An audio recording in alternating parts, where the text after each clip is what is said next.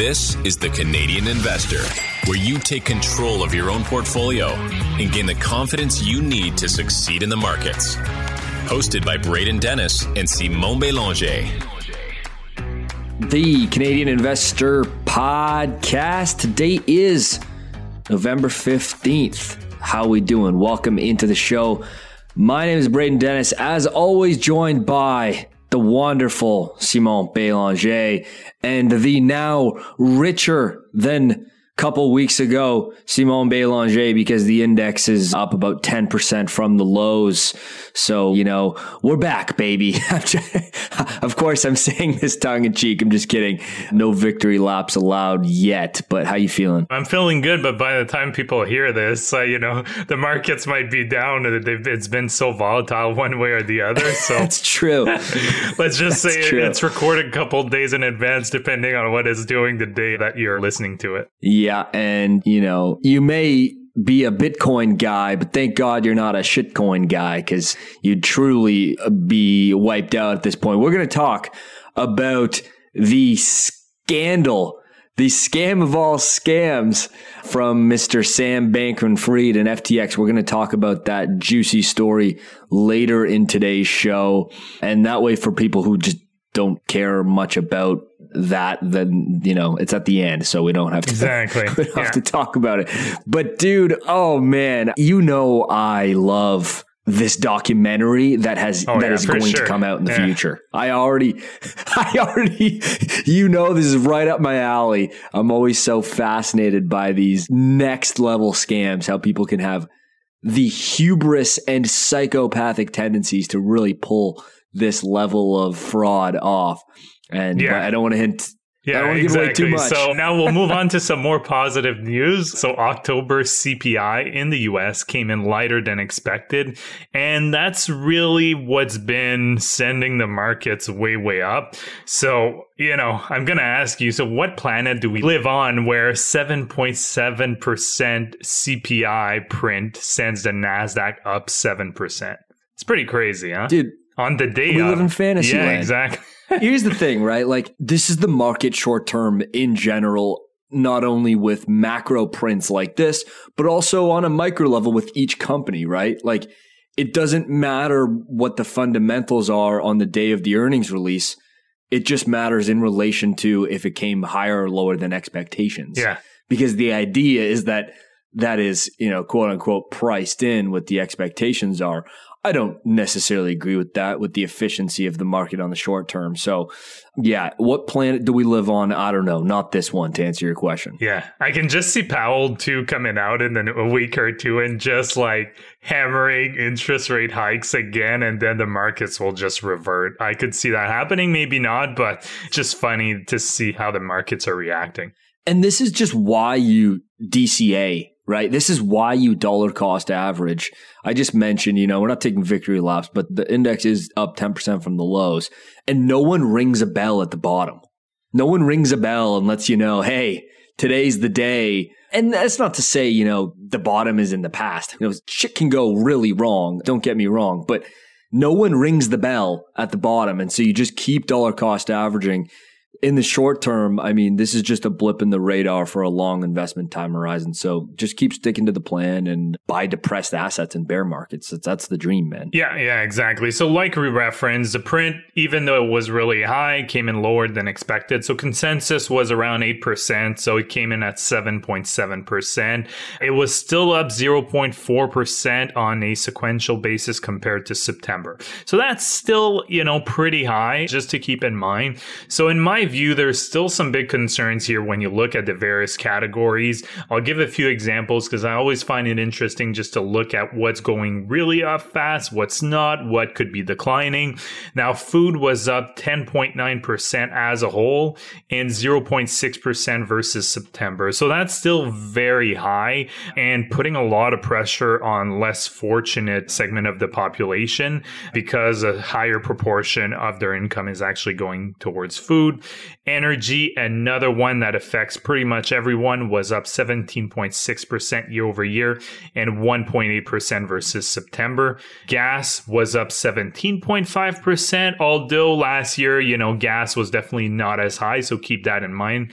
May sound like a lot, but it was still up 4% versus September.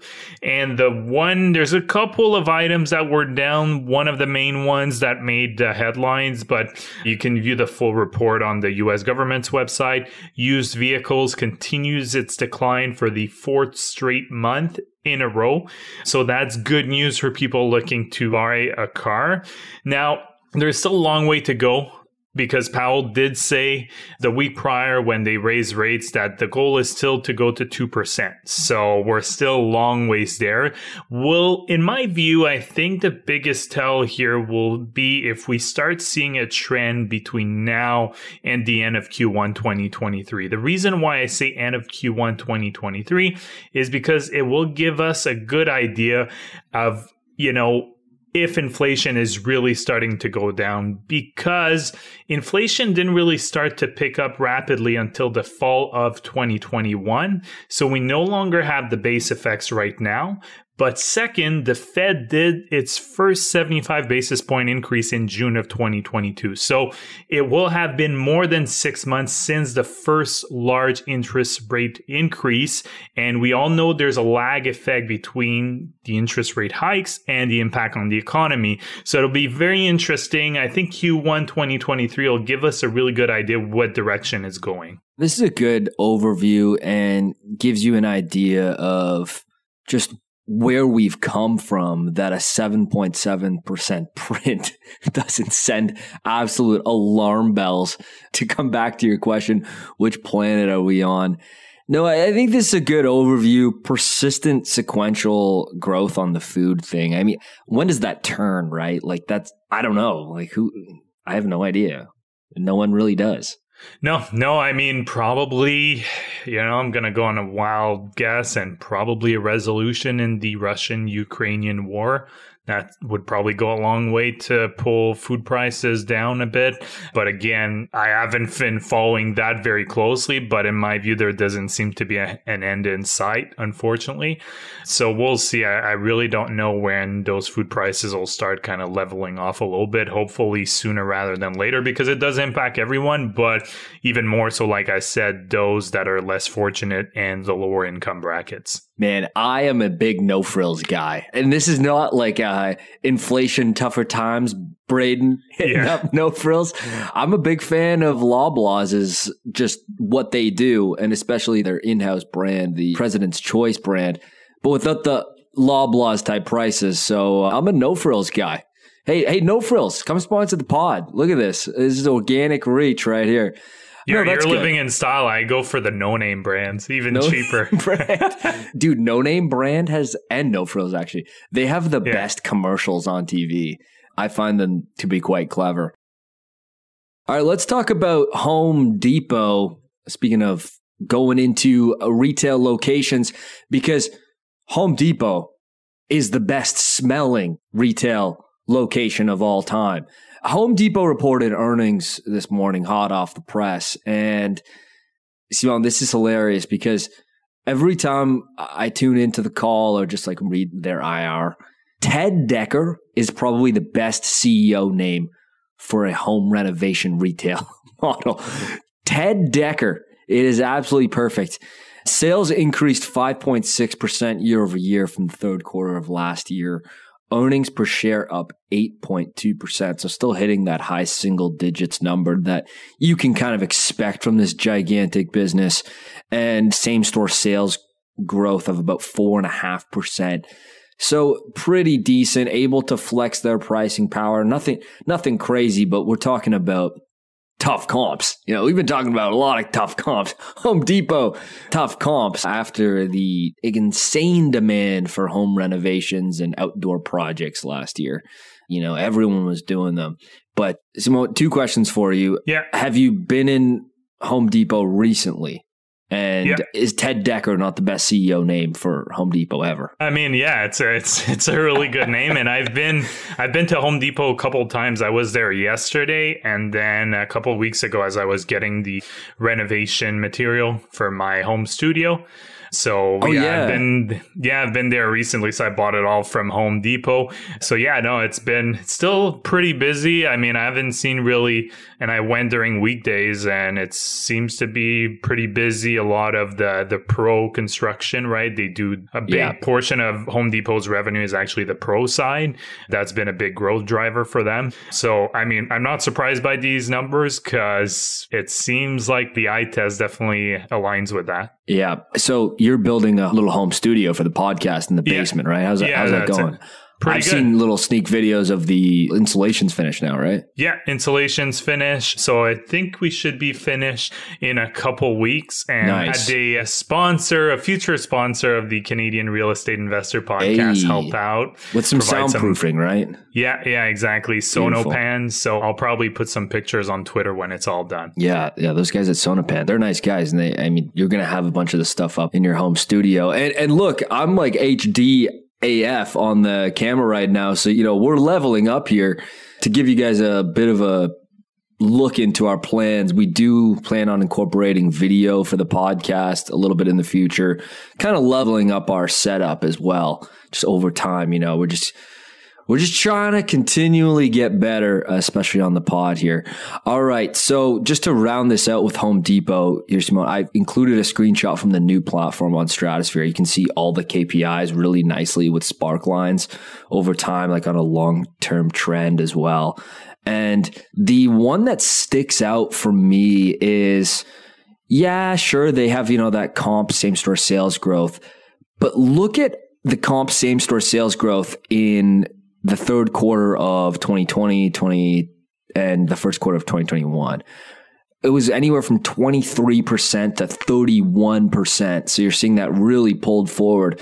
So the fact that they're still hitting mid single digits on same store sales growth off the back of that is pretty impressive. And you're seeing them pass on the cost of inflation with that average ticket size trend up from about 68.29 to over $90 for each basket happening in the store. So these are the types of metrics that we have built out on stratosphere.io and want it to be really obvious because this is the stuff we talk about on the podcast so much. So it's really nice to see this in one place. But yeah, that average ticket size, that not only is very impressive from the business, but you can see them flexing on their pricing power over time. Yeah, yeah, no, exactly. And a little sneak preview I'll be doing a dividend stock portfolio on the next episode, and I'll also hmm. post some more detailed info on Join TCI. So that'll be coming out Monday. And one of the names is Home Depot because I think it's a great dividend play. It- It allows you to get exposure to the construction market without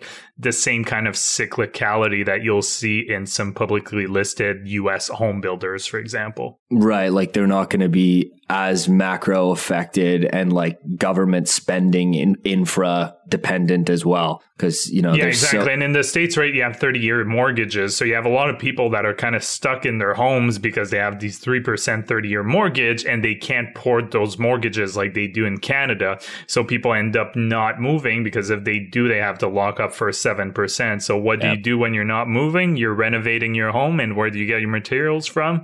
I'm just going to let you guess that. Lowe's. exactly.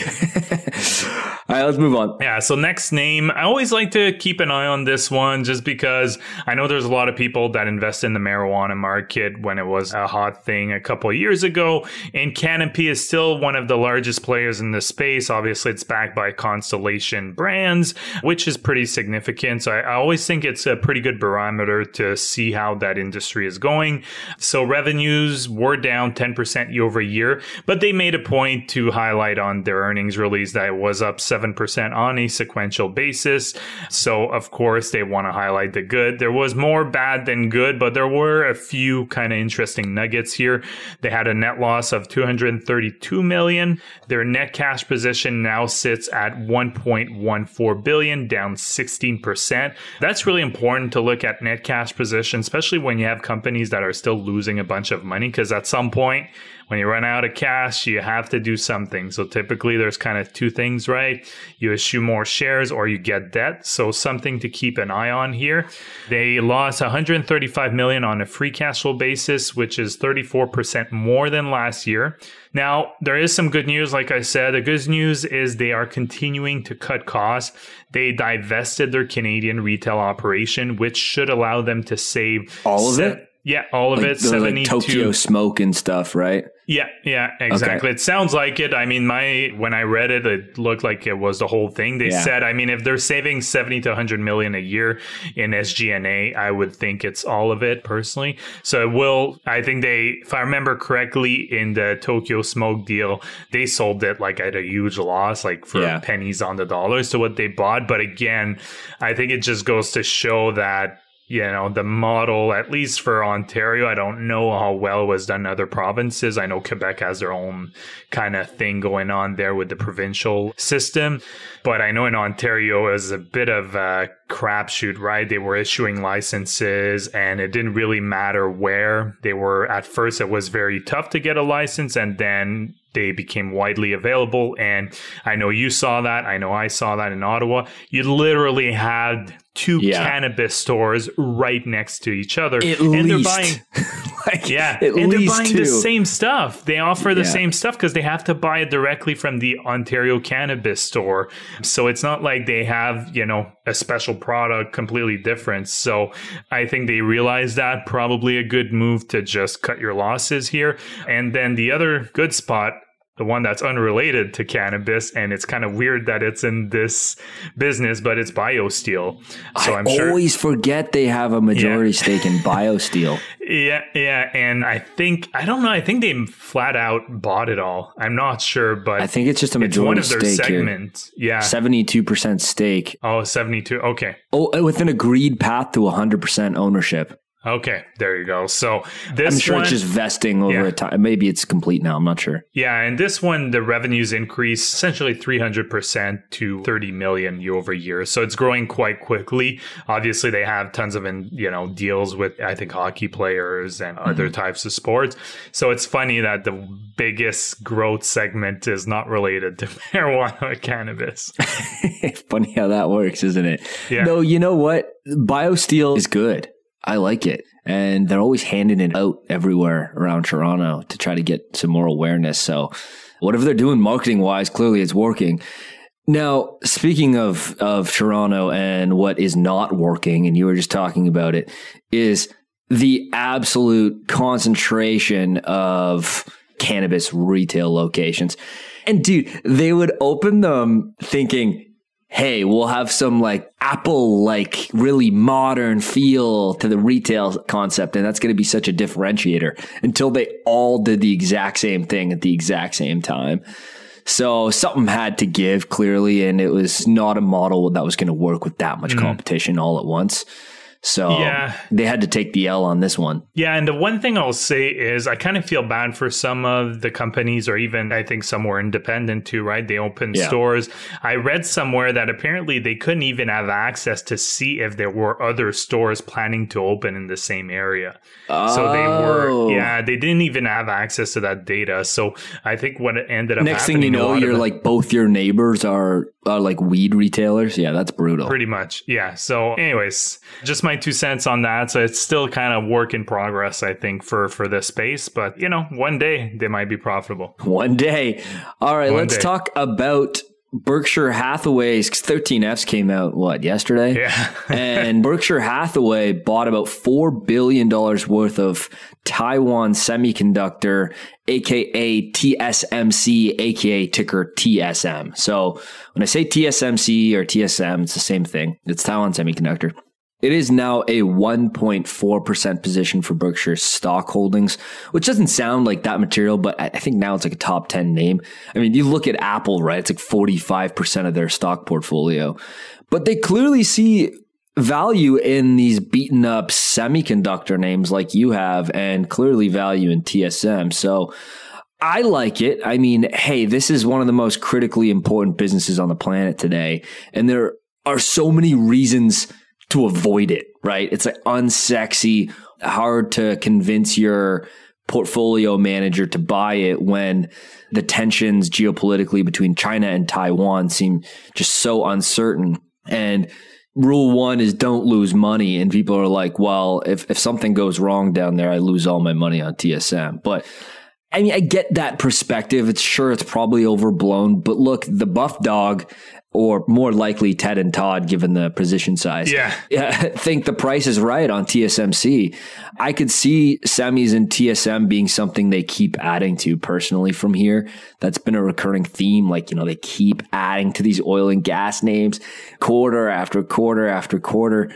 And I wanted to use this as a two kind of lessons to think about and something for, for me to think about too as well is one, you got to go against the grain. That's how guys like Buffett and, and the people at Berkshire and, you know, some of these amazing results types investors over like 40 plus year periods have done is really go against the grain. You know, they're value investors at heart, but they're buying good companies or great companies, but at good prices or, or potentially great prices. So that's one thing to think about. But number two is a reminder to not follow anyone into trades, whether it's Buffett, whether it's me, whether it's you, finance TikTok bros on the internet. You know, this is interesting signal, sure, and, and maybe a good way to get idea generation to look at something like TSM because, hey, look, the GOAT himself and Berkshire Hathaway buys the stock, but you can't borrow someone else's conviction. You got to build that conviction yourself. And so this buy happened in the third quarter because it's on their 13F filing that just came out. But let's just say hypothetically, this trade happened six months ago or a year ago. You follow the buff dog into TSMC and, you know, because Buffett bought it, the stock falls, you know, 33% like it has. And you're like, why? You haven't built any conviction up into the business. You don't know what their competitive position is. You know, the narrative is going to be driven by the stock price. So what do you do? Incoming capitulation, right? Like that's what's going to happen. And so that's just two interesting things to think about here because a stock can go from really unloved to really loved as soon as Berkshire owns it, right? And so that kind of thinking, I think, so a quick way to lose money. And by the way, capitulation is just a term I just use. It's a fancy term, and you're going to hear it a lot in bear markets, and you've probably heard it a lot over the last six months, which is just referring to a situation where investors sell their stock eventually after getting grinded down lower and lower. So they're tested lower and lower, extended period of time of stock price declines until they finally just lose complete faith in the story. That's what capitulation means. Yeah, yeah. And I mean, I'm I was not surprised on one hand to see the move, but I was on the other. Obviously, I know Taiwan Semiconductor pretty well just because I've kind of gone down the the semiconductor rabbit hole. I'm still learning about the whole thing. Almost finished the Chip Wars book that I talked about a couple weeks ago. Granted, I've been sidetracked a little bit because I was listening to almost anything I could on the whole FTX debacle. but it's too juicy not to, man. Oh man, it's addictive. But I mean, it's a wonderful business. Like there's no way around it. I mean, they yeah. it's pretty amazing what type of moat they've built themselves because you need so much capital investment. The capex required to it's be able to unbelievable. Compete, I don't think people really realize. Like we've talked about Brookfield and Intel, you know, the foundry they're they're looking to build in the US. That's just the tip of the iceberg here. Like that's actually not that much money when you compare it to the types of capital expenditures that companies like TSMC is doing. And that barrier that it puts against competitors is immense. And I don't think a lot of people realize that. That's why they're able to pay a dividend, but still reinvest, you know, in the company because right now they produce 90% of all the most advanced chips in the world. They don't produce 90% of, you know, the semiconductors in the world, but the most advanced one, they essentially have a monopoly on that. But again, the biggest risk here is the whole China you know, question whether at some point they do invade Taiwan. So obviously that's a dark cloud hanging over that. If you do invest in that, you almost have to have part of your outcome you decide what percentage you want to put on that. It could potentially go to zero because of a, you know, an invasion. Yeah, I don't think, you know, I personally think even if there was an invasion, China would probably try to protect those assets. But again, it's a huge risk. And even if they did, then who's to say how they would use the assets from TSMC? So that's the elephant in the room for them. Am I insane on my thinking? Am I off on something here? Because the performance just doesn't seem to represent my thinking here. But would hedging it with something like Intel make sense? Or those just going to perform in a basket like crap if if anything happens anyways that's what it seems to look like correlation wise in, in yeah. performance yeah i mean you'd almost have uh, the the issue is intel's not a pure foundry play that's right? right that's the yeah. issue it's an integrated play and the semiconductor space has really seen kind of the direction they're going is you have like kind of the chip designers and then you have the producers obviously there's companies like ASML involved and other types of companies as well. But it's like one or the other. That's why you see an AMD. That's why AMD divested, I think 20 years ago, their foundry capacities. They really focus on chip design. That's what NVIDIA does. And Intel has kind of kept the older model. So they still design their chips, but they also produce them. So I don't know going forward whether they'll kind of go towards one way or another, or if they're kind of stick to that model but that model has not worked all that well, at least in the last decade. It blows my mind. I almost feel like the market is insane for this because they price extreme geopolitical risk on something like TSMC. Meanwhile, they make all of Apple's chips. Yeah. And, you know, the market doesn't seem to care about that or price any of that risk in. Like if something happens, you know, they, ain't making as many iPhones or any, you know, and over a potentially extended period of time, as well as we're at a complete standstill in the way we live our lives from a consumer which comes to the point though like that's a great point especially now when you think like berkshire has a lot of exposure to that to both yeah yeah yeah yeah so I don't know. Maybe Buffett knows something. I guess it's it's almost like one of those things where, like, if that happens, we have bigger like things to worry about. Like it would be such a cascading contagion effect through the entire economy if something happens with TSM. Yeah, that's a fair point. Yeah. You know what I mean? It's like, oh no, my stock portfolio went to zero because the sun imploded. And it's like, yeah, well, the sun imploded. Who cares about your stock portfolio? I mean, it's not ex- as extreme as that, but you could kind of make the argument. The last thing I'll say, like TSMC, I mean, it has to be one of the most important companies in the world. Like I agree wholeheartedly. Five. I think it's way up there personally. I agree wholeheartedly that it is one of the most important businesses on the planet today. Full stop. It's not valued like it. Yeah. Same with ASML because they're both choke points in the ecosystem. Anyways, we'll go on to the next name because we'll have a really long episode if we continue on, on this. We're going to be talking about Sam Bankman Fried until midnight one here is, I think, a name that a lot of our listeners actually own. So mm. Algonquin Power. It wasn't, spoiler alert, it was not a good earnings release for them. So I'll go over some of the main points here. I'll give my thoughts, and I know we have some thoughts too. Revenues were up 26% to 666 million. Net loss of 195 million, which was six times worse than last year. Management said that their quarter was challenged. They said there's pressure because of renewable energy project delays and higher interest rates. On that note, interest expense was up 45% versus last year. That's really massive. Obviously, it's not surprising if you look at their balance sheet because they've added 1.5 billion in debt since last year and then you factor in some higher interest rates. Now, the other reason why the market did not like this earnings release is they reduced their 2022 adjusted earnings per share guidance by 9% if we take the mid range. It also said that it was evaluating its longer term targets and financial expectations. They did not provide an update on that, but they said they would at their investor day in early 2023. Another thing hanging over the company is the Kentucky Power acquisition. It sounds like it's going forward, but at a slightly lower price than originally agreed on, which is good for Algonquin Quinn, but they would still be assuming 1.2 billion worth of additional debt, assuming the transaction goes through. So that would put some more pressure on the debt here, especially looking at the interest expense that's already cre- you know going up much higher, and you know that's straight up cash, so that's not good to see. The markets obviously did not like it. The stock is down close to thirty percent since the earnings release last week.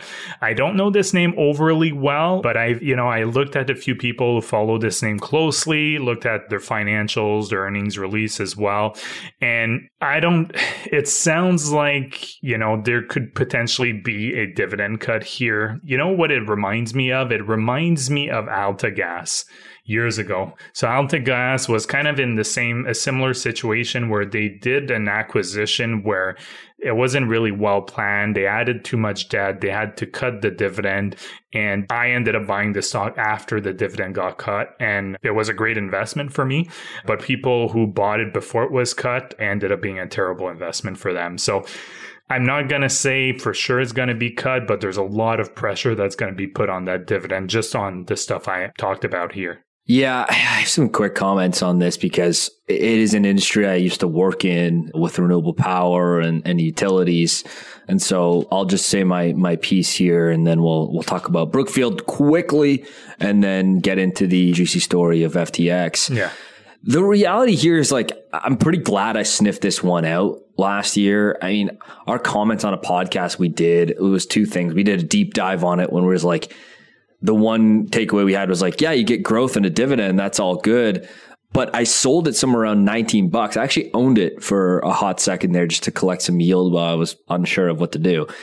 They issued, I believe the number was 600 million in stock. And then I immediately sprinted for the exit. Do you remember this?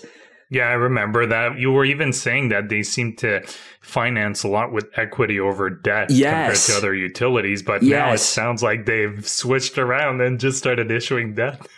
well, they should have been doing that with rates so cheap. Look, I mean, it was such an easy one to just say, yeah, it's a safe utility. And because that's a pretty safe thing to say is that it's a safe utility. But I was really on this one and confused about how they were funding this dividend. This and Enbridge. I mean, I could do all the accounting until the cows come home and I still will never understand the freaking dividend.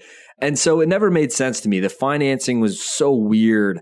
I remember I was like, how and why are they diluting so heavily via issuing stock instead of just tapping into the ESG craze with green bonds or something? I used to work with this. I used to help our finance team show why we're awesome on issuing really, really cheap ESG friendly, in quotes, green bonds. Like we're talking about rates that are so low, like no one else in the world can achieve this low of financing. So this debt was so cheap and it was even cheaper before. It does feel a little oversold. I'll come around here and say, it feels very oversold here for utility. I mean, not often you have a utility get cut in half like this, but I don't understand the decisions they've made, like from a CFO role perspective. I just included a screenshot from Stratosphere. Look at the share count.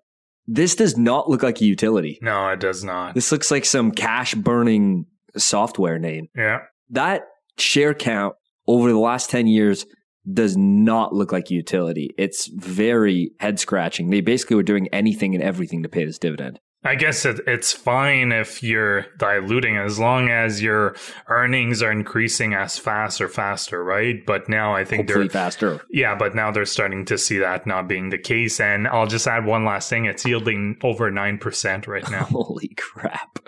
But that's you know that's also potentially so them, that's a cut is really priced in here. Yeah, people are thinking potentially a price cut. I would just say like you know, if someone's interested in this, do your homework and don't be surprised if a price cut happens. Personally, I would cut, not touch this. Cut. Yeah, sorry, a dividend cut. Personally, I would not touch this until management does that kind of longer term projection in early 2023. I'd rather be a bit late to the party than early here. I agree. I think that that's probably makes sense. I do think it's oversold. So I mean, I, I we were just talking about you know go against the grain. I think it's a little oversold. That doesn't mean I like the stock at like at all, but I, I do think that it's oversold. So or buy it and know that a dividend cut could be a possibility, right? If anything, you hope for it. I mean, yeah. pretty much. Right? Yeah. it's like another Canadian name, WSP. Dude, I think the stock would double if they uh, freaking cut the dividend. I'm exaggerating, it won't, but like they pay this dividend that hasn't grown at all since they started it, and they're achieving really high returns on capital. It's like, dude, just cut this stupid dividend. No one owns the stock for uh, 20 cents on a $200 share stock. Like it makes no sense. All right, let's quickly do BAM because you know, it's the Canadian Investor Podcast. We talk about BAM, and BAM's doing BAM things. So I'll do this quick with three quick metrics year over year. I'm going to talk about funds from operation, total assets under management, and fee bearing capital. Funds from operation was up 4% to almost $1.5 billion for the quarter. That long term trend is really nice from an FFO perspective, but you know, no crazy gains here. Total assets under management and fee bearing capital are what is really exciting about this business. Total assets under management up to 762 billion, up 15% year over year. It is not very far off that you and I will be celebrating 1 trillion in AUM for Brookfield as a whole. Fee bearing capital up 17%. So this is this is money that they're managing for alts that is collecting management fees on. Like management fees are like the best business, really, and no one is able to do the things that they are at scale from both an owner, investor, and operator. They have that unique like little trifecta going for them. I'm excited for the spinoff, and so is bullish Bruce Flatt as per usual, saying some pretty really high expectations for how this business is going to compound over time. So, you know, the man has done nothing but excellence for over 20 years now. So I'm not going to discredit anything he says at this point. No, no. I mean, yeah, Brookfield just doing Brookfield things. And, you know, another spoiler alert is there may be a Brookfield name or two in that dividend portfolio. In the div portfolio? Okay, so yeah, hold yeah. on. Let's talk about that really quick. So you are putting on a dividend portfolio because you know you and I put our yeah. portfolios every month on jointci.com for the Patreon. It's nine dollars Canadian per month, and so you get to see we update it on the first of every month. And you are putting a dividend portfolio because we don't all play the same game, and a lot of people who are listening yeah. to this are looking for income portfolios, like you know, in retirement or very close to retirement. And so you're basically doing the one that you kind of ish setup for your parents. Is that fair to say? Yeah, similar. Basically, what I would probably do for myself if I were to retire tomorrow. Okay. So, yeah, something where I would try to rely on dividends as much for the income because right. you can always make a case, right, for a retirement portfolio that, you know, look at total returns and then you just kind of trim whether you use a 4% rule or kind of use a variable rule, depending. There's different ways to go at it. But the issue with that I've always found is, you know, with which stock do you trim mm. if you end up trimming, right? You always yeah. get into that difficult situation. And I personally think for my, you know, I know it may not bring the best total returns, but for me, the best approach would be you build mostly a dividend portfolio and then you get the majority of your income from that. And of course, I have some additional safeguards, I would say, especially with yields being so high. So I don't want to ruin it for the next episode and the joint TCI subscribers. But I'll talk, you know, on the podcast, I'll go over the portfolio, but there's just going to be a bit more details on the joint TCI. That's it. Yeah, I like that. I like that. I'm excited to see what you come up with. And so that's going to be at jointci.com and you're going to update it quarterly, you said, right? Quarterly? Yeah, yeah, quarterly is, is the plan. Yeah, yeah, because it, it, it was a pretty long exercise, longer than I yeah. expected. Yeah. Yeah, I'm not surprised. Well, I thank you for putting it together, and the people who really could use that will thank you for sure too. So go ahead and do that. Join TCI.com. Check it out. All right, let's talk about. oh yeah, the shit show of all shit shows. Yeah. In case you have been living under a rock, there is, and you're going to go into all the players who are this, but the five second summary is FTX. What was it? The largest exchange or Coinbase? Second largest. Buying uh, Coinbase? Second largest after Binance worldwide. I believe. Which are both ahead look, of Coinbase? I think Coinbase is the largest in the US. Don't quote me on that. But Binance worldwide, yeah, ah. it's the largest. Okay, interesting. So, gigantic cryptocurrency exchange, FTX, has gone from being like throwing people lifelines like you and I were talking about like how just somehow he you know everyone who's in trouble he just invents money and like throws people lifelines Yeah. to bankruptcy in this matter of like 24 hours. It all unfolded on Twitter. Yeah, pretty much. And actually, now that you say it, I think you might be right. I think Coinbase might be the second largest because I watched an interview with Brian Armstrong, who's the CEO of Coinbase, after the whole fallout was happening. And when he was talking about the revenues and then the revenues that was being claimed by FTX, it sounds like Coinbase was larger. Yeah. Interesting. Okay. Well, Okay. they're Let's the big it. dogs, regardless. Yeah. yeah. Yeah, exactly. It's not a small player. Let's just say that. So obviously, this is going to take some time to go over all of this. I'll try to make it as clear and just go on the assumption that not everyone is aware of exactly what happened. So first of all, I'll go over who's involved here, the main players, because I'll be referring a lot to these during my explanation. First of all, the main person here, Sam Bankman Fried, I'll refer to him as SBF. He was the Dude, CEO my buddy called him scam, bank run, fraud, SBF. I've heard that, I, I was laughing so hard when he said that. So SBF was the CEO of FTX and also controlled 90% of Alameda Research. Alameda Research was a crypto focused hedge fund run by SBF. Well, he wasn't the CEO, but it was, let's just say, as there's things that have been His coming girlfriend. out that was like his, yeah, girlfriend on and off, I would say. But he still controlled a 90% interest in it. So let's just say he was mostly running it. So Alameda Research was the rise to fame of SBF because it did so well and he was able to open FTX in May of 2019. And that was really an accomplishment because there were already prominent players in the space. So being able to get a an exchange when there's already established players like Binance, like Coinbase, obviously ShakePay in Canada, there's some smaller players located in different countries. And I'll talk a little bit about ShakePay at the end too.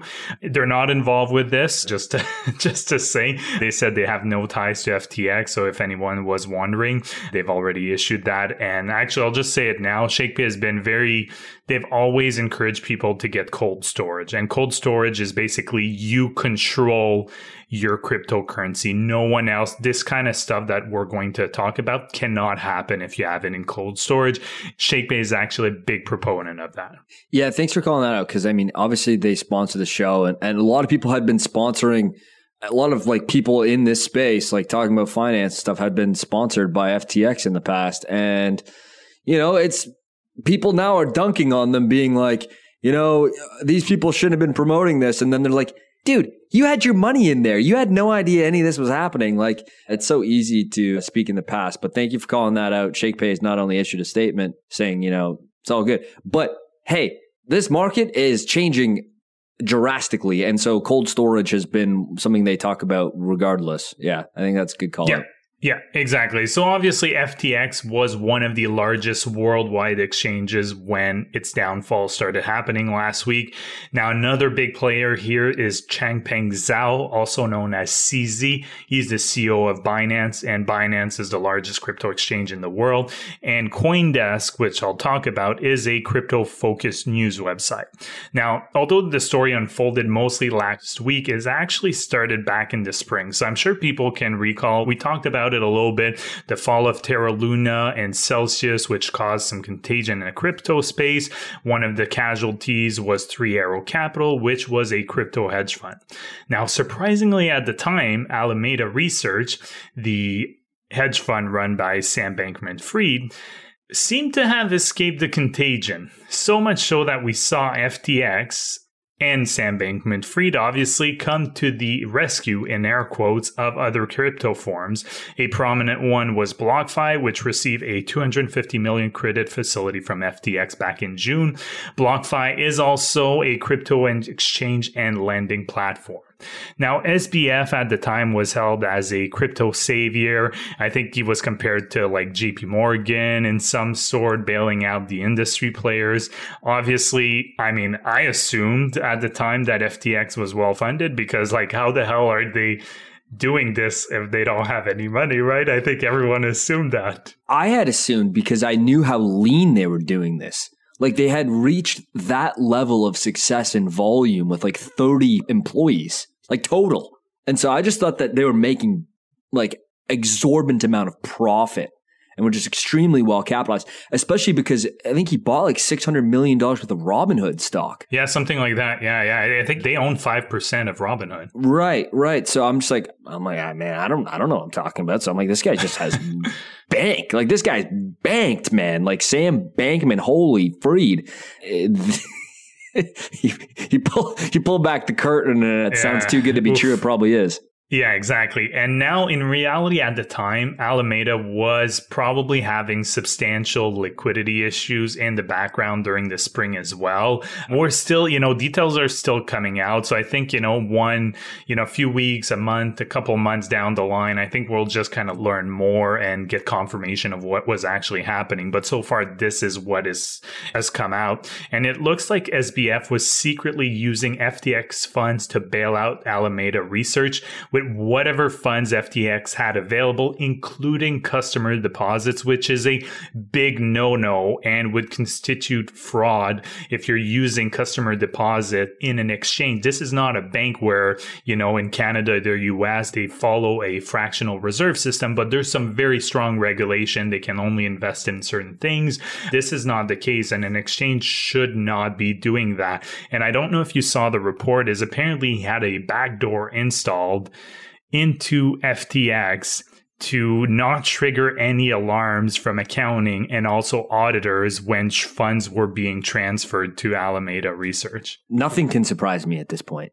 and now I don't know if this is a part of your notes here, but now it's allegedly been hacked and like all the well, money's gone. It's like, well, yeah, is the hacker Sam Bankman Fried who ran off from their sketchy palace in the Bahamas? Yeah, and that's the case. So there was, I think, six, it's not my notes, but I know what you're referencing. I think it was like 600 million worth of assets. And that's the thing with a blockchain, right? Everything's transparent. So you can actually, you can't see a centralized institution like FTX, what they actually have on the books necessarily, the cash that they might have and stuff like that. But as soon as you start using the blockchain, this stuff can be audited. And, you know, Twitter started pointing out like, oh, there's actually large amount of funds that are being transferred from FTX to these other wallets. So I think there's still we're still not sure whether it's a hack or it's an inside job. But those but wallets are still an, like is anonymized you don't know who where that is. You just know that it's some address. Yeah for the most part it depends if it went to another exchange and if that exchange has kyc so kyc is know your customer. And that's one of the issues here when the learning lessons that i'll talk about is one of the big issues is a lot of these exchanges are not located in the US or Canada. They're located in areas that are either not regulated or not very well regulated. So they can decide to not put things like know your customers, for example, just because they don't have to do it. Right. Like there's just, it's the Wild West, but like the wilder West. And it's happening right now and it's unfolding in front of our eyes. A lot yeah. of things are going to change. And one thing I'll add here is like, it's just so interesting watching this all unfold. And it's basically just the community like figuring this all out you know, it's not big institutions. It's not the government figuring this out. It's literally just individuals on the internet figuring this all out and uncovering the story. It's a fascinating time we live in right now. Yeah. And when it really started, so, you know, using customer deposits, if you have fractional reserve, you know, it's, I guess it's fine. And I say that loosely until, you know, people start withdrawing massively from your institution. So what started happening last week is Coindesk, the online publication that I mentioned that focuses on cryptocurrency news, in a piece said that Alameda Research had a large portion of its asset as FTT. FTT is essentially just a token that's used by the FTX exchange that provides customers with perks and equity like advantage, if you like. So it kind of provides them with a portion of the revenues. It did have value, I guess. There was a demand for that, but it's very illiquid. So it's not very easy to trade. And any amount of large trade would definitely make the price tank because there's a not a lot of demand for it. And the other thing they notice on the balance sheet is that there was a lot of loans that Alameda had that were actually backed by these FTT tokens. The figures I saw is that Alameda Research had approximately 3.7 billion worth of FTT tokens when CoinDesk came out with the article. Part of that was actually that I believe was unlocked, and there was another couple billions of locked tokens. So substantial portion of Alameda's balance sheet was actually tied to the financial wellness of FTX. And after finding that out, CZ, who's the CEO of Binance, basically said on Twitter which initiated the whole thing that they would be liquidating $2 billion worth of these FTT tokens right. because Binance had received that along with some stable coins, which just followed the US dollar in terms of a cash out when they were early investors in FTX. So they received that when they decided to exit their position. And the fact that CZ announced that essentially started a bank run on FTX because then people were starting to freak out that had their money there and then withdrawal in large numbers starting happening. So that's what a bank run is, is when a bank has fractional reserve and then pretty much all the depositors think that the bank's going to fail and they start withdrawing all at the same time because they don't have full reserves. At some point, they have to stop withdrawals. CZ engineered a bank run on them a fierce competitor this guy is. Yeah. I mean, he sniffed it out, right? And he he sniffed it out. He knew they were they were going to get screwed by this, and the guy is ruthless, and it happened. Now, Lyn Alden on Twitter said something very funny to kind of explain this FTT collapse, right? It's like, yeah. okay. Imagine Lyn is great, by the way. Here yeah. it is. Imagine McDonald's makes its own money and calls them clown bucks. That's that's funny, by the way. It's clever. Yeah. Calls them clown bucks, keeps most of it, and sells some of it on the market. McDonald's then uses the remaining clown bucks as collateral for actual loans. And then people remember clown bucks aren't real. So it's kind of like, you know, engineering that bank run and people are like, wait, I got to sell these clown bucks. And then Starbucks comes and then the market sells the clown bucks they were holding while reminding the market that the clown bucks aren't really a thing. McDonald's balance sheet is trashed and their clown bucks are wiped out. Anyways, that's what happened in crypto land this week. Yeah. Yeah. And so now to basically now the end of this story is that this all created a whole of 8 to 10 billion are the latest figures that I've seen on FTX balance sheet basically you know making them unable to fulfill all the deposits that were with them. And on Friday FTX FTX.us because FTX was the global company FTX.us was a separate company and Alameda along with I think 140-ish other companies that were tied to FTX filed for chapter 11 bank bankruptcy in the US. So that's kind of this end here. Obviously, there's a lot of people that were impacted. I hope those who had money on FTX. I'm sure there might be some that are listening to this podcast right now that may have had money on FTX. I do hope that you see it. I know what it's like. I actually lost money I think it was in 2014, 2015, Cryptsy. I had money on there was the early days of crypto, had like half a Bitcoin and the crypto exchange ended up being a bit of a scam as well. So I learned my lesson. That's why I used uh, cold storage now. Man, we'll go on to your final thoughts here, and then I want to ask you some big existential questions on the future of this. Okay. Yeah. So I have like some main thoughts here, and obviously, you know, I'm still learning. There's info coming out every day. Well, First, I think this shows the needs for clear regulation for crypto exchanges. At the very least, a framework to show proof of reserve. So making sure the exchange actually has one for one the assets that its users or customers are buying on the exchange. Not, you know, if I bought one Bitcoin on your exchange, you should have one Bitcoin backing it, not 10 Ethereums, one Bitcoin. If I have 10 Ethereum, don't have one Bitcoin backing it. You should have 10 Ethereum, one for one. And that was one of the big issues with FTX because they were essentially saying, oh, no, no, it's fine. You know, we're well capitalized and all that. But what ended up being is they didn't have the same assets that the users had. So in their mind, they're like, oh, no, we have sufficient capital. But the problem is they didn't have the right capital. Yeah, yeah, exactly. It's like, dude, and the capital was FTT basically. And then as soon as as soon as these things they go ahead and pause withdrawals, that's the end oh, right there. That's, that's the, end. end. exactly. And Brian Armstrong, who's a CEO of Coinbase, has been saying for a while that there should be better regulation, especially in the US, because the fact is that a company like Coinbase is following regulation meant more for traditional financial institution. It makes things a lot more complicated. And Brian Armstrong has been very steadfast on that. In his view, the complicated regulatory space that they are following but it makes it very unattractive for a lot of these exchanges to open in the US, have operations in the US. So that's why they go for offshore areas like the Bahamas, for example, where FTX was incorporated. And you kind of have these issues. And I saw an interview from Kevin O'Leary, and he said institutional investors will probably sit on the sidelines until there is clear regulation in the US. And by the way, O'Leary had invested in FTX. Oh, yeah. He was one of the investors. He's down bad. Tom Brady's down bad. Yeah. Well, yeah, what, a, have, what, a, 12 months for Tom Brady. Oh, man. Oh, man. Yeah. Well, we have also Sequoia Capital that was in there, Ontario Teachers Pension Plan, SoftBank, of course, SoftBank, anything that's trash, they'll invest in. BlackRock, BlackRock private equity.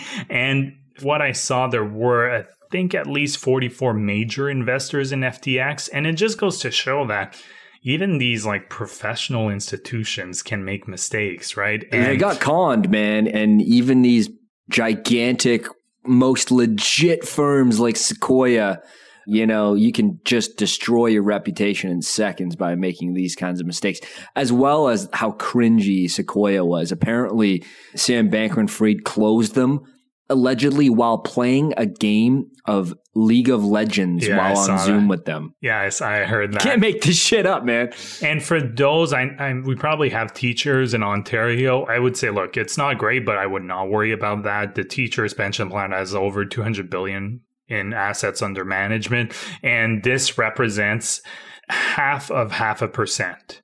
So it's it's just peanuts. It's nothing, but clearly, you know, it just shows that even these big pension plans can make mistakes. And there's probably going to be more things coming out in the next weeks, months, and years about this whole situation. So something just to keep an eye on. Also, I've mentioned it before. In my view, if you own more than a thousand dollars worth of cryptocurrencies, I would recommend getting cold storage. Why a thousand? Because the devices are a hundred to two hundred dollars each. So, you know, it may not make that much sense to, you know, buy a device like a ledger, for example, and pay 150 bucks when you only have $200 worth of crypto. So you have to kind of keep that in mind. I don't think crypto personally is dead by any means, but it will probably set it back a few years at the very least. That's my opinion here. And you have to keep in mind, and I think the mainstream media will probably kind of get these things convoluted. But, you know, whether you look at Celsius, Mt. Gox, FTX, Three Arrows Capital, BlockFi, these are all centralized entities. And the irony of all of this is these entities it's so were actually ironic, be- man. Yeah, because they were behaving like traditional finance operation in yes. crypto but without regulation yeah. And let's not, you know, forget of what happened in 2008 when there is weak or a lack of regulation in certain areas for financial institution. You know, we saw what happened in 2008. So I do take offense of people saying this is a crypto issue because, you know, if there's no regulation or lack thereof or very weak regulation, you know, we saw what can happen in traditional financial markets, the exact same thing. You know, the actual networks like the Bitcoin network, even Ethereum, they haven't missed a beat because these are full, you know, Bitcoin is fully decentralized.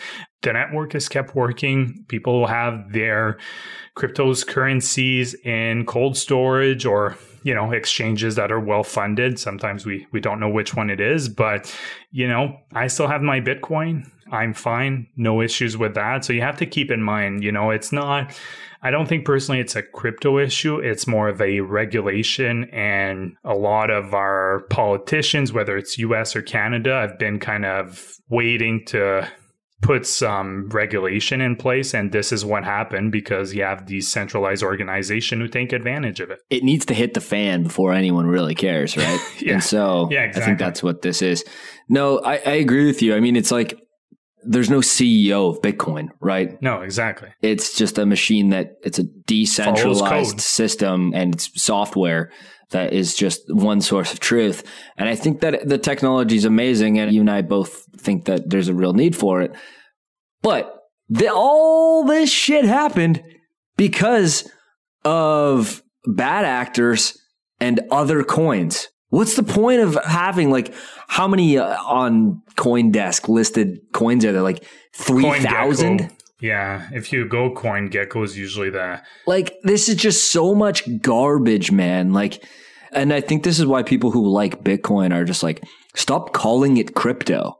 Because crypto is where all the source of these scumbags come from. There's no CEO of Bitcoin, right? Yeah, there's 13,255 listed on 13,000? Yeah. Yeah. See, that's 12,999 of them are zeros. That's the way I think about it. And so you have one perfect solution and then all these bad actors trying to get on top of it. And so Dude, have you seen that? Well, we'll wrap this up quick, but have you seen that he's been tweeting one letter at a time? And yeah, I saw that. Do you know why he's doing that? no. Why? So, okay. So this got uncovered like a couple hours ago and it's working. What he's doing is working. So he's tweeting a letter, just a tweet. It doesn't matter what he tweets. He's tweeting at the exact same time he has written a script to delete tweets. And since it's net net, the bots that detect his tweet activity on Twitter, he's bypassing it. And there's no, it's not picking up that he's deleting a tweet. And so he found oh. a loophole with deleting tweets because this guy's probably going to go to jail for life. Well, either, I mean, let's be honest. I'm going to, good question for you. If you're SBF, I mean, what are you most afraid of? Jail or potential people that, yeah, because they didn't people, do KYC yeah. for a lot of large Ooh, or wealthy yeah. people. That was one of the things. And the cartels, right I'm sure, that have been loving I don't the know, idea of Bitcoin. All I'm saying is that there's probably some really scary people that are owed money by SBF and FTX. Oof. Yeah, I don't know. I mean, his life is materially over, in my opinion. I mean, he's either oh, going to should be. I mean, he destroyed the lives of probably I. I mean, yeah. I heard a podcast which I we don't talk a lot about, you know, other podcasts often on here, but I do encourage anyone. It's called the Breakdown by NLW, and he was actually working with FTX as in the marketing department. Yep. And it's a one hour listen. I fully encourage anyone to listen to it because you kind of feel for the guy because he kind of gives you a play by play of what was happening on their Slack and the black wall that was happening between a few of the executives, including SBF and the rest of the FTX employees. And as things were unfolding, how he was kind of realizing that shit was going down. Mm. It's kind of a point of view I've never, I haven't heard anywhere else. So I encourage everyone to, to listen to that one. Six months ago on a podcast, Sam Bankman Fried admitted that FTX is a Ponzi on a podcast. Yeah, I saw He's that. like, yeah, it's a Ponzi. And then Sequoia gives him money, you know, like unbelievable. Unbelievable. This guy is either going to be dead, like you said, or in jail for like, I mean, hopefully, right? Like this Madoff level. What did Madoff get? Like five lifetimes of prison? Yeah. Or something like that? Know. Yeah. I mean, he died crazy. in jail, kinda, right? Like, yeah. Yeah, and one of the things too, last thing I'll probably add is some of the FTX employees that were in other countries where they have poor banking systems were actually getting paid and using FTX to deposit their paycheck. Oh, so they lost their job and they lost all their money, these people. That's crazy. I know a guy who runs a podcast that was his podcast is being sponsored by FTX. And he said that yeah. he had like $30,000 that he got paid and he just didn't move any of it and he just like was like, "Oh, I'll get to it," and he's like, "Ah, shit, it's all gone." I'm like, okay, well, you're an idiot. No, it's it's pretty crazy. Yeah. Ah, oh, man, I feel I feel really bad for people who got rug pulled by this. I do. This yeah, sucks. Me too. This is really terrible. I, this sucks a lot. This can't happen anymore this guy's a complete scumbag, liar, and should go to jail for the rest of his life. Even just the stuff he was saying while it was going down, and just like, oh, you, like he was flat out lying on Twitter. And that's what's crazy. Yeah, like as the company, like he's like, we are completely fine, and then mentioned that they're doing bankruptcy proceedings like within a what like four hour window. Yeah, it was like it's just he has to be like obviously he's a sociopath. Like he's yeah, trying yeah, to say totally had- socio. Yeah, he's trying to say that he did know and stuff like that. Like, come on, you're installing backdoors in your system so you can move funds. Of course, you know. Yeah, apparently his private jet like just flew to Argentina or something. This guy's just trying to run at this point. Like yeah, probably going to countries that don't have extradition, Extradition. the U.S. Yeah, go try to survive from here on out in some mountain village in the top of Patagonia where no one knows who you are. Russia will take you. All you. you'll have to do is shave that stupid haircut of like the, you know, yeah, raccoon nest that lives on top of his head. maybe you'll end up in Russia. Yeah, yeah, who knows? Who knows at this point? But time's Oh, ticking. Yeah, He's yeah. probably too busy playing League of Legends right now. that's right. All right. Good stuff. This has been a long one. Good stuff. We appreciate everyone for listening. I can't wait for the documentary. You know, I'm going to binge that. Thanks for listening. We have two major things happening. Simon, jointci.com is putting up that dividend portfolio, you know, the old income portfolio, because we're not all playing the same game. And it's important to recognize that. You know, I might not be playing the same game. Simon's not playing the same game as our parents, who's not playing the same game as someone who's just nearing retirement. Eh, you know, it goes on and on and on. So I think that, that that's good. That's at jointci.com. It's $9 Canadian per month and helps us support the show so we can do this for a really long time. And we are exactly two weeks away out November 29th, stratosphere.io, new platform. It is so sexy. It is so sexy. Can't wait to show you it. That is November 29th. Go on stratosphere.io. Final reminder. Ah, you know, I'm going to plug it next week too. But if you sign up for any paid plan today, you get grandfathered in at today's price. You're not going to pay more when we increase the prices substantially in two weeks. So you got about a week left on stratosphere.io. Take an additional 15% off with code TCI. That's going to lock you in for like more than 50% off long term of what the actual price of, of the platform is going to cost starting November 29th. So go ahead and do that. Maybe last call, probably last call. Go ahead and do that. Thanks for listening. We'll see you in a few days. Bye bye. The Canadian Investor Podcast should not be taken as investment or financial advice. Braden and Simon may own securities or assets mentioned on this podcast. Always make sure to do your own research and due diligence before making investment or financial decisions.